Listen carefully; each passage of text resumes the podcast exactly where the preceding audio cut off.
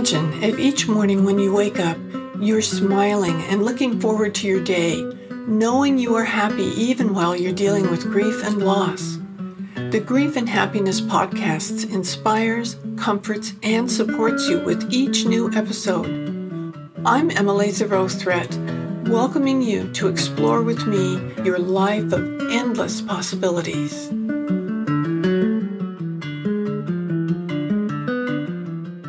Aloha, I'm so happy that you're joining us today. I have a guest that is somebody you really want to pay attention to, and you really want to get her book because she's got something you need, whether you know that you need it yet or not. And it's something that I really could have used in my lifetime before now. And I'm in the process of making the arrangements that she's going to be talking to us about. This is Kimberly Best. And Kimberly, can you kind of tell us a little bit about you? Sure, Emily. Thank you for having me. It's great to be here with you. So I have been a registered nurse since 1980, and I don't work in nursing anymore, though I kept my license. And I worked in every intensive care unit, trauma, and ultimately the emergency department. Got pretty burned out on the trauma part of that. And I tell a story in the book about a moment that kind of did me in for a little while. Went to graduate school in psychology and then realized that was just a little too slow for an ER nurse. So went back into nursing. Then I went through a really bad divorce. And my brother, who's an educator, told me about something called transformative mediation at Hofstra University. So that was the first I've heard of mediation. I went and checked that out, and then I got my graduate degree in conflict management. Somehow in there, ended up writing the book because it tied together. It sort of felt like it brought full circle my nursing past along with my conflict management and mediation present. That's great. Your book is a kind of a how to be prepared book. But it also uses such great examples that people, it humanizes it. It's not like it's just a technical thing, or it really shows you the necessity and the urgency of having things like this.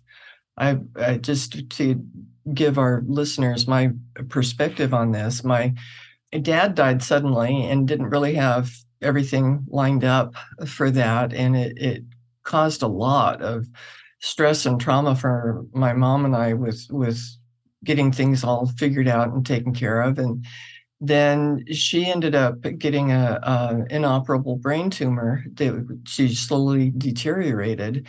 And we didn't realize that she was already deteriorating because I didn't live in the town where she lived. And I would talk to her on the phone, but I couldn't tell by talking to her on the phone that something was going on. And then she started going kind of downhill fast. And I went and stayed with her for a while. And oh my gosh, I was so wished that I had talked to her when she was more cognizant so that we could be able to better handle her needs at that point. But I was able to let her make her own decisions. She was able to do that for until she didn't need to make decisions anymore. She was able to do that, so that was really good. But we also had a family company that we owned, and Dad had prepared nobody for that because he didn't want anybody else to know how to run his business because of a bad thing that had happened in the past with somebody that came in and opened a new business just like it in town, which after he learned what he did for my dad. So Dad said, I'm not telling anybody. So Mom didn't even know about the business. So that was a whole lot of stuff. Then after that, after my mom died, I found out her sister had the same brain tumor that my mom had. And I thought, well, I know where this is going. But another one of their sisters died in a car accident. And at the gathering after the funeral, my aunt came up to me and she goes, I did something that I need to tell you about. And I said, okay. And she said, I went to an attorney and I got a power of attorney and a durable power of attorney for healthcare. And I've made you my decision maker. And I said, oh, because Annie Silly Madge died? Is that what inspired you? And she goes, no, I did it several years ago. They said, you didn't tell me? So, but, and the other bad thing about that is she had an only child and he assumed that he was going to be the person, but he had been in an accident and had some damage that made his cognitive skills not so great. And she realized that and realized to keep things, to get things taken care of, she needed somebody who could. So she chose me. And boy, was that a wild ride, because it was a fight the whole way. They admitted, he called me when the first time that I had to deal with it, he called me to say that she was in the hospital and he knew I needed to know because I had her power of attorney for healthcare. And from then on, it just went downhill. With he and his estranged wife were thinking I was trying to get all their money and rip them off. And it didn't have anything to do with that. It was trying to get her bills paid and get her taken care of. But it was miserable. And I so wish that I could have had that conversation with her when she was still okay and him before the accident, so that we wouldn't have had all these things in the air. And what you're offering people is a way for them to be prepared so things aren't in the air, so that you can be comfortable with, because we're all going to die. So you might as well be prepared, because you can be that much more comfortable with what's going on if you are prepared. And the last thing you want to do when you're grieving is having to deal with all that stuff. Yeah, that's very well said. And I want to thank you for putting out there that we're all going to die, because I always feel like I'm dropping the bomb when I tell people that. And the other side of that, you mentioned someone who, died in a car accident. We just don't know if we have the next day. And, I learned that in nursing, particularly in trauma and emergency department. Nobody wakes up in the morning thinking they're going to be in the emergency room that day or in a trauma unit. And there are the last decisions around all the legal things. Those are important. That saves your family a lot of pain and a lot of fighting. There's also, for me, from a nursing perspective, the healthcare decisions, which are something that a family, if they don't know what you want, may carry the pain of having to make those decisions forever. And oftentimes we err on the side of treatment, which when it's not even going to be helpful. So just rethinking and being proactive about how we do the end of life is really, really important, because, as I say, your life is your story. And it's not about dying well, it's about living well all the way to the end. Oh, that's right. I love that, the way you're saying that. I know a lot of what I do with people with dealing with grief is getting them to write their story. And you want that story to not be tragic, you want it to be the best it can be, and you can make that story better by taking care of things. Yeah. That's so true about not wanting it to be tragic. And everybody that I've worked with says, our story is our legacy. And I had one client say, my ending is how I'm going to be remembered.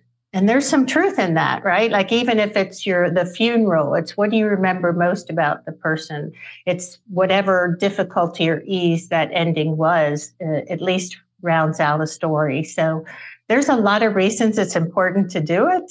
I even say, we're modeling this for our children, having conversations that we haven't had before about ending well, and normalizing the fact that indeed we are going to die. It's not a failure of the healthcare system. It's not because you ate too much bacon. It's because that's part of life.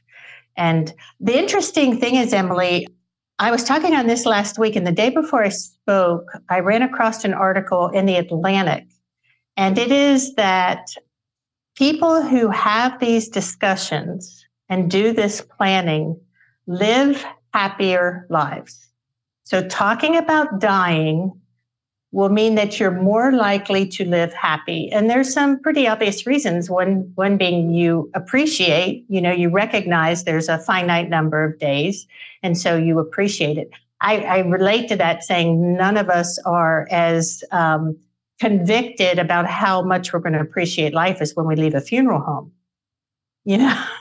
but then 2 days go by and we're right back to, the old stuff again. So having this in mind, for me, definitely it just taught me that every moment matters, you know, being with so many people at their end of life, that every moment matters. And I just believe that. I believe that too. That's I really learned to live that way with my last husband who died. He believed very much in living in the moment, and I just got so centered, and things didn't rock me like they did before when my other husband was ill. They both died from the same thing. They both were sick for 2 years before they died, and I didn't know that the second one was going to have this when I married him. So there were lots of comparisons there, and it was so much. It's so good to be able to be paying attention to the moment and make the best of it, and not think, "Oh, I can do that tomorrow," or "We'll worry about that later." And we didn't do that, and it made a lot more happiness in our life. Yeah, it's fascinating. I tell the story a lot of times about a gentleman who came to see me. He had been a football player, and he was, you know, in his early 60s, so he wasn't that old. And he'd been diagnosed with a brain disorder that would leave him progressively weaker and ultimately unable to swallow and breathe. And he walked in my office and he said, you know, "I'm right with God, so I'm just going to, you know, die." And I said, "Well, that might happen that you die soon, but my dad had the same kind of problem and he ended up living for 10 more years. So while you might choose to wait to die, is there another option that you might choose instead?" All that to say, we walked through all the planning. His family walked through the planning. And the day that hospice came, when he knew he couldn't go on his own anymore and chose the day, was present for the interviews, he actually told a joke that's probably not repeatable, making fun of his ending, you know, and the family laughed because they had a great sense of humor. I left their house thinking how powerful that they're going into the end of his life with so much peace that they can laugh. And really, that's what having these conversations mean. We're not thrown into some panicked area where we're lost.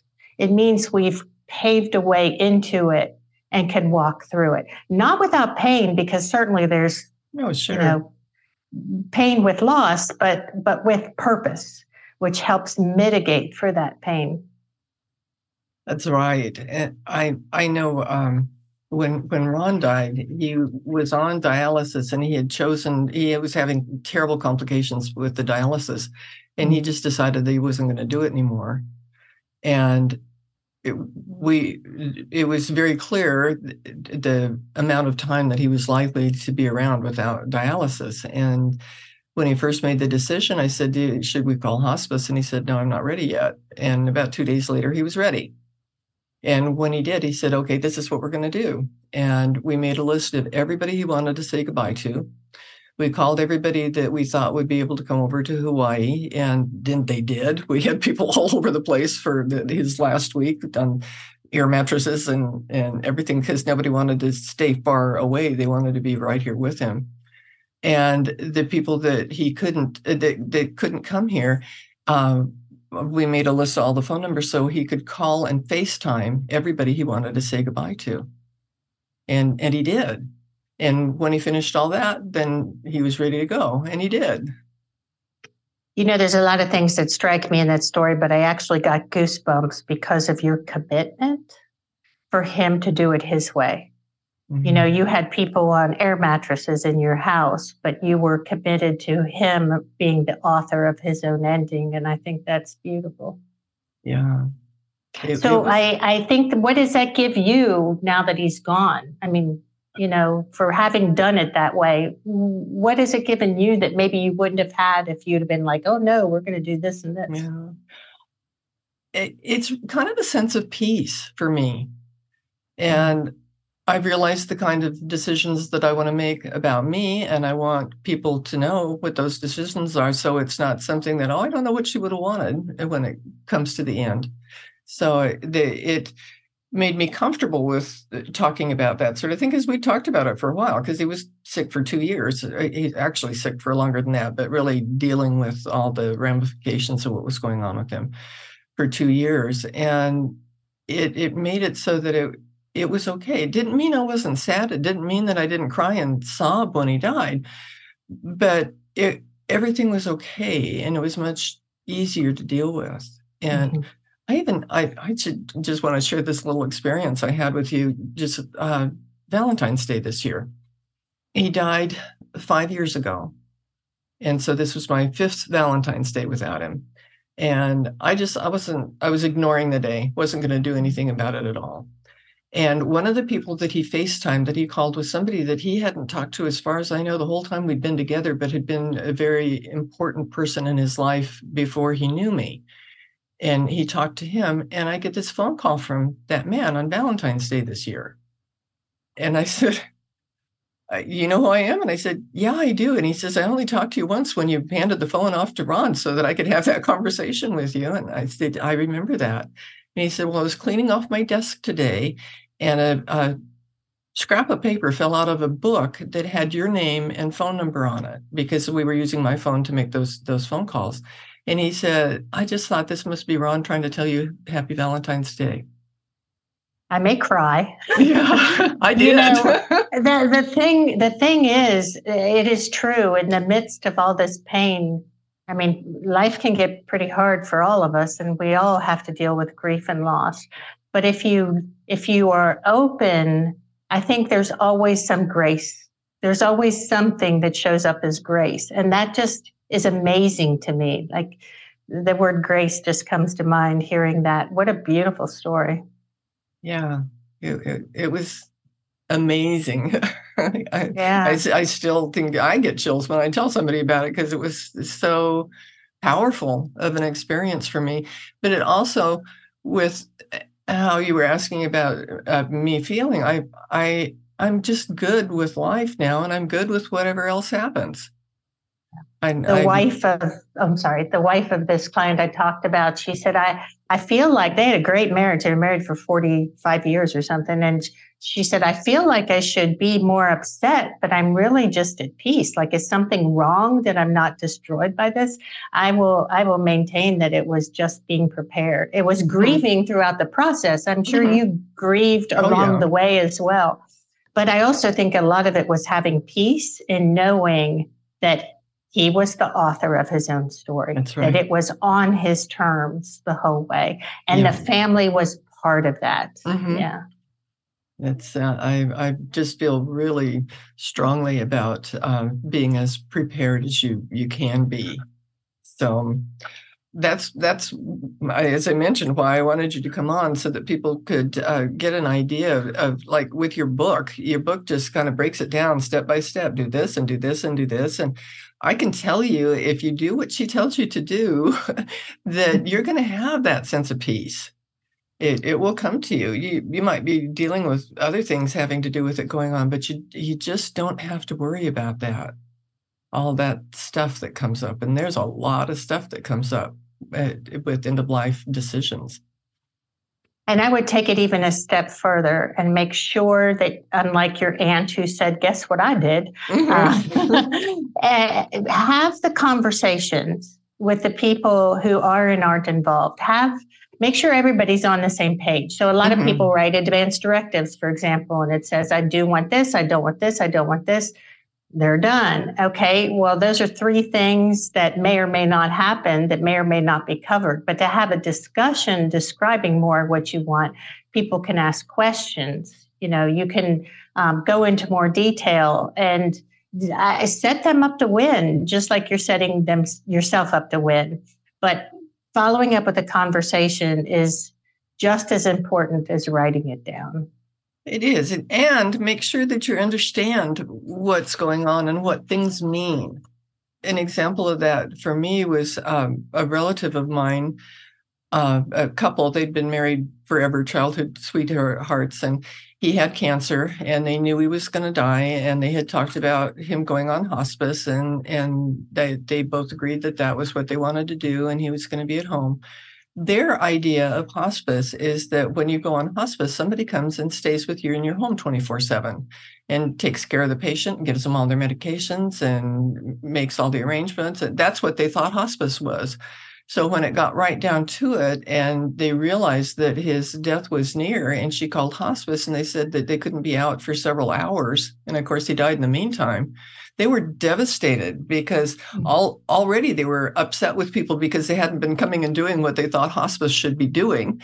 And then to have them not be there when they needed him most. And for them, they were really upset about having to sit with him having died there waiting for somebody to come do something. So make sure that you know what you're getting into. If you're going to go on hospice, talk to the hospice people. They'll help you and say, okay, what's the process? What's going on here? What do you do? And that conversation you can have before you go on hospice so that you know that you're getting what you are expecting. Yeah. An interview. I would, interview. Like choose one that's a good fit because like doctors and everything else, there's differences and some are better than others. And try to find the one that, fits your needs the most, that feels like they'll show up the most for your needs as well. That's right. Oh, I just thought of another example. Especially when one started having some challenges, and with me having been through this with shock before, I said, we've got to get all our legal ducks in a row. And we did. We were living in California at the time.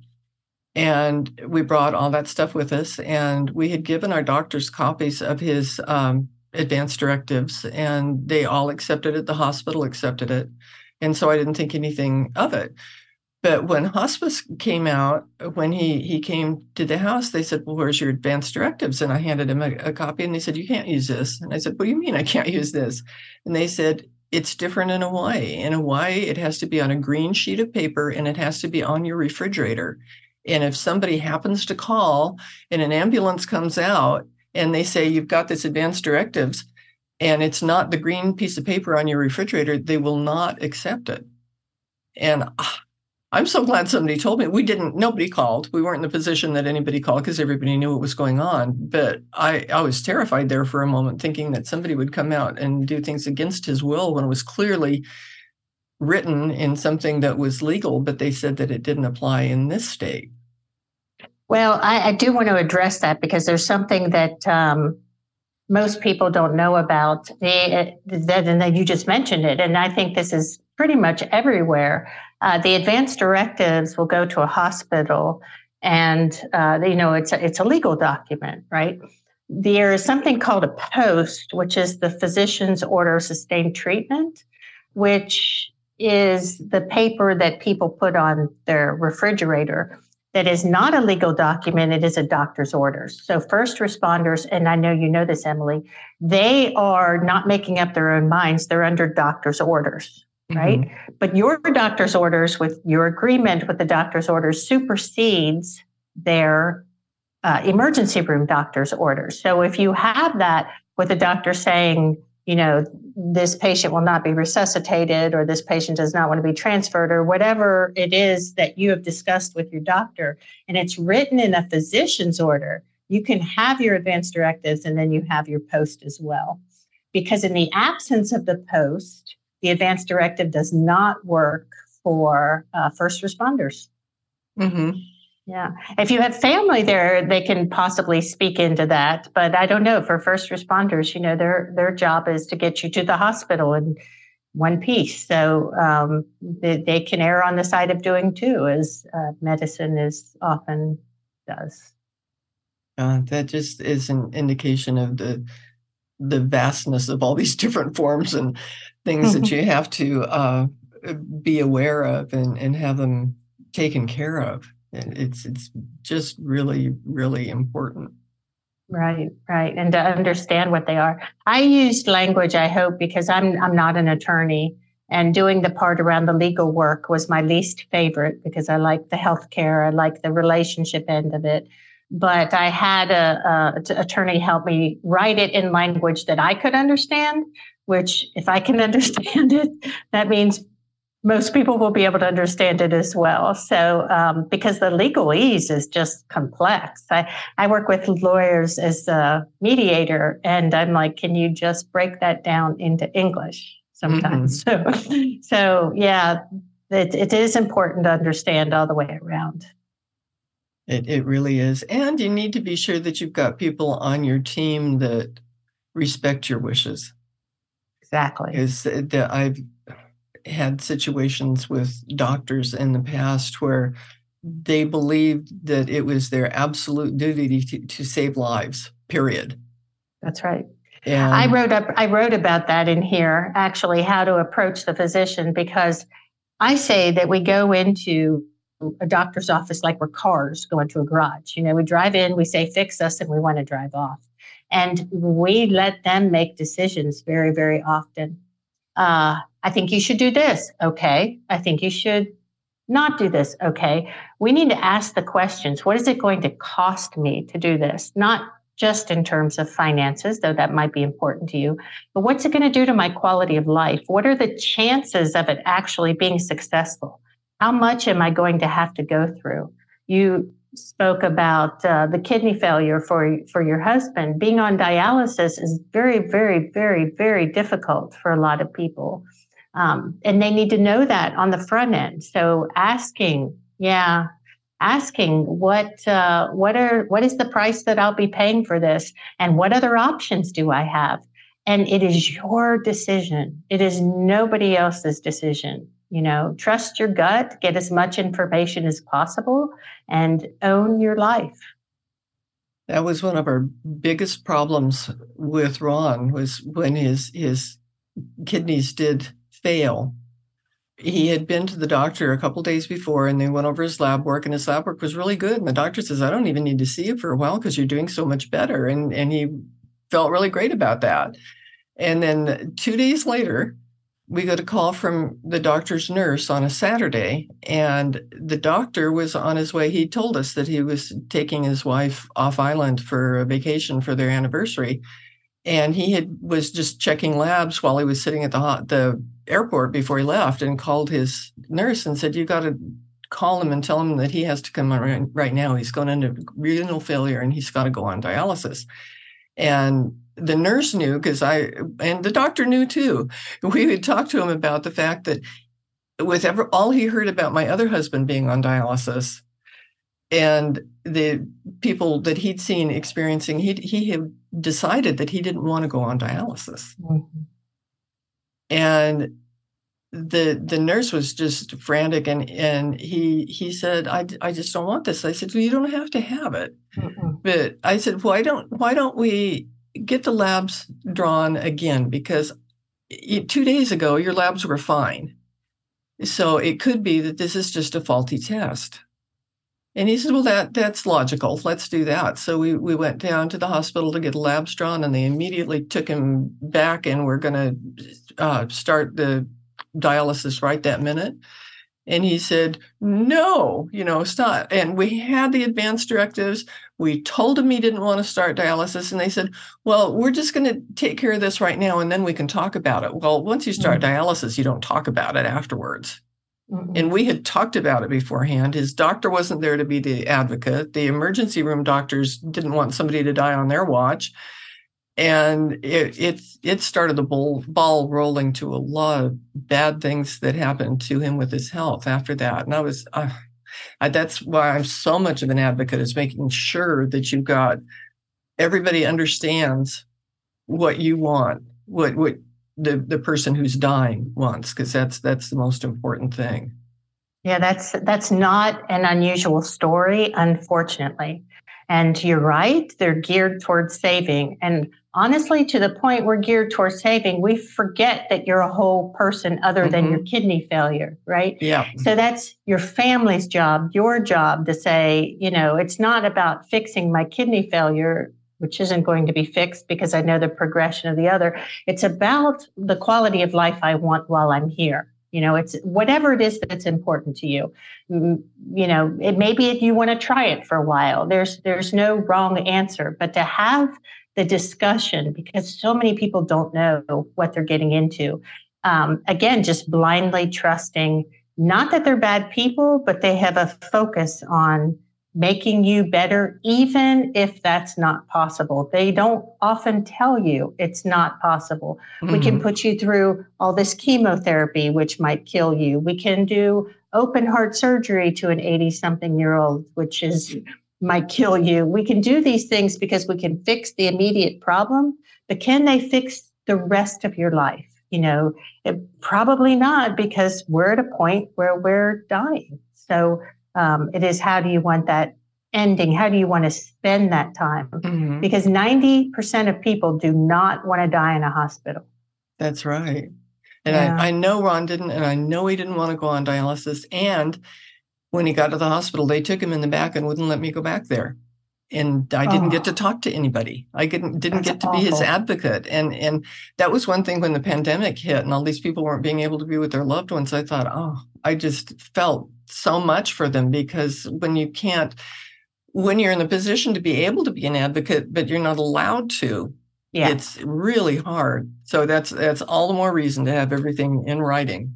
That broke my heart, you know, that you mentioned that, because a lot of the population of people that we were protecting from COVID were people who are dying, mm-hmm. and their caretakers, who are the family members, the friends, whoever, weren't allowed to be with them. So loneliness is as devastating as any disease that you can have, as far as even for your physicality. And here we were, a population of people who are in nursing homes near the end of their life anyway, robbing them of the quality. Now, I get you have to mitigate for disease as well, but whose decision might that be? And again, a conversation can be had, weighing the risk and the benefits, but you having the ability to decide what you're willing to give up and what's important to you to keep. Yes.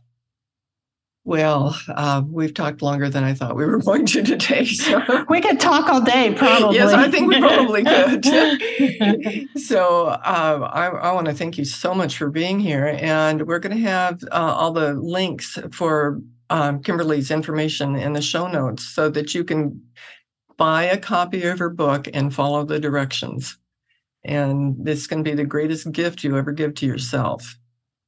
So please do I want that. To add, sorry, Emily. That's wanted to add really quickly that I do have a PDF on my website for group studies, because I have had people, church groups and whatever, want to do studies. And I love coming in as long as it's Zoom, or I may come to Hawaii. I don't know. Yeah. But to, you know, so be with the group during one of the chapters as they work through it or whatever. It's always a gift to me to meet the people and have the discussion with them. So please feel free to help yourself to the PDF if you are interested in having a book club kind of thing or a group use of the book, and let me know and I'll show up for you.